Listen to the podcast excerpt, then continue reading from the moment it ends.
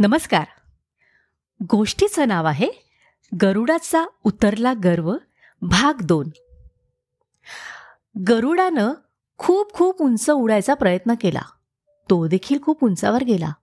पण राजहंसाने जी उंची गाठली होती ती काही त्याला गाठता येईना. मग तो वानर हसून म्हणाला गरुडा समजलं ना? अरे तू इथे ह्या अरण्यामध्ये सर्वात बल्हाड्या पक्षी आहेस हे खरं आहे म्हणूनच तू या अरण्यातल्या पक्ष्यांचा राजा आहेस. पण राजहंस ते राजहंस. पण गरुड अजूनही आपला पराभव आणि कमीपणा मान्य करायला तयार झाला नाही. तो म्हणाला हे बघ त्यांच्या इतकी उंची गाठणं काय मला शक्य नाही. पण तितक्या उंचावर जाणं हिमालय गाठण्यासाठी काही आवश्यकच नाहीये. मी गाठली आहे ना उंची. त्या उंचीवरून सुद्धा मला हिमालयाला जाता येईल. बघच तू. वानर हसला आणि म्हणाला ठीक आहे मग. जा आता हिमालयात. आणि तिकडच्या वृक्षांवरची मधुर फळं माझ्यासाठी आणि तुझ्या राज्यातल्या पक्षीगणांसाठी घेऊन ये बरं का आठवणीनं. गरुडी म्हणाला हो हो हो. आणि एव्हाना पुढं गेलेला राजहंसाना नेटानं गाठण्याचा तो प्रयत्न करू लागला. पण त्यांचा वेग इतका जास्त होता आणि इतक्या सहजपणे ते त्या वेगानं उडत होते की त्यांच्यासोबत राहण्याच्या प्रयत्नात त्या गरुडाची अगदीच चम दमछाक झाली. तरी पण जवळजवळ तीन तास तो त्यांच्याबरोबर उडाला. पण ते सूर्यास्तापर्यंत उडतच राहणार होते आणि हिमालयात पोचण्यासाठी असंच आणखी तीन दिवस उडत राहणार होते.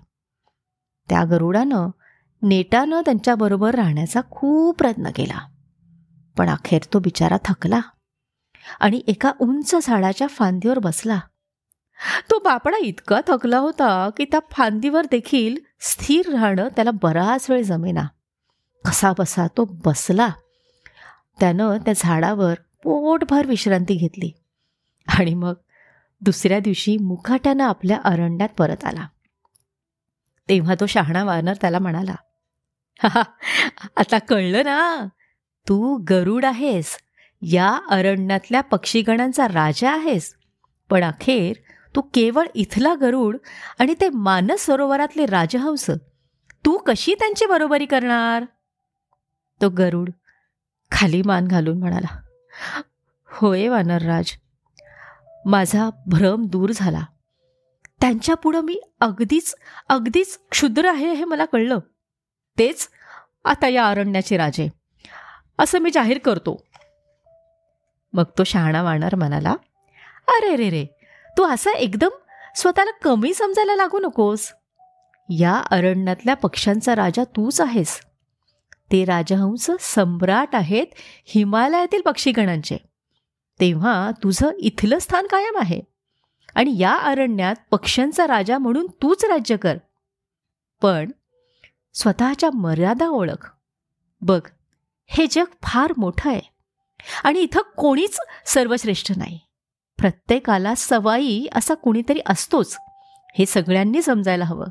आणि आपल्या मर्यादा मान्य करून आपलं जीवन कंठलं पाहिजे. त्या गरुडाला ते पटलं. तो आनंदाने हसला आणि सुखानं आपलं जीवन जगू लागला. एकदा तो वानराला म्हणाला काय रे हे शहाणपण तुझ्या अंगी कसं आलं? वानर हसला आणि आपली शेपटी हातात धरून त्याला दाखवीत म्हणाला हे बघ हे शहाणपण मला लाभलंय या शेपटीमुळं. मला पुष्कळदा असं वाटतं की मनुष्यकोटीत जावं कारण अनेक बाबतीत मी त्यांच्या इतकाच गुणी आहे शहाणा आहे. पण ही शेपटी मला आठवण करून देते की मी रानावनातला एक पशु आहे. मी झाडावर राहतो आणि फळं वगैरे खाऊन रानातल्या प्राण्यांप्रमाणे जगतो. तेव्हा मी असंच जगत राहिलं पाहिजे यातच शहाणपण आहे. धन्यवाद.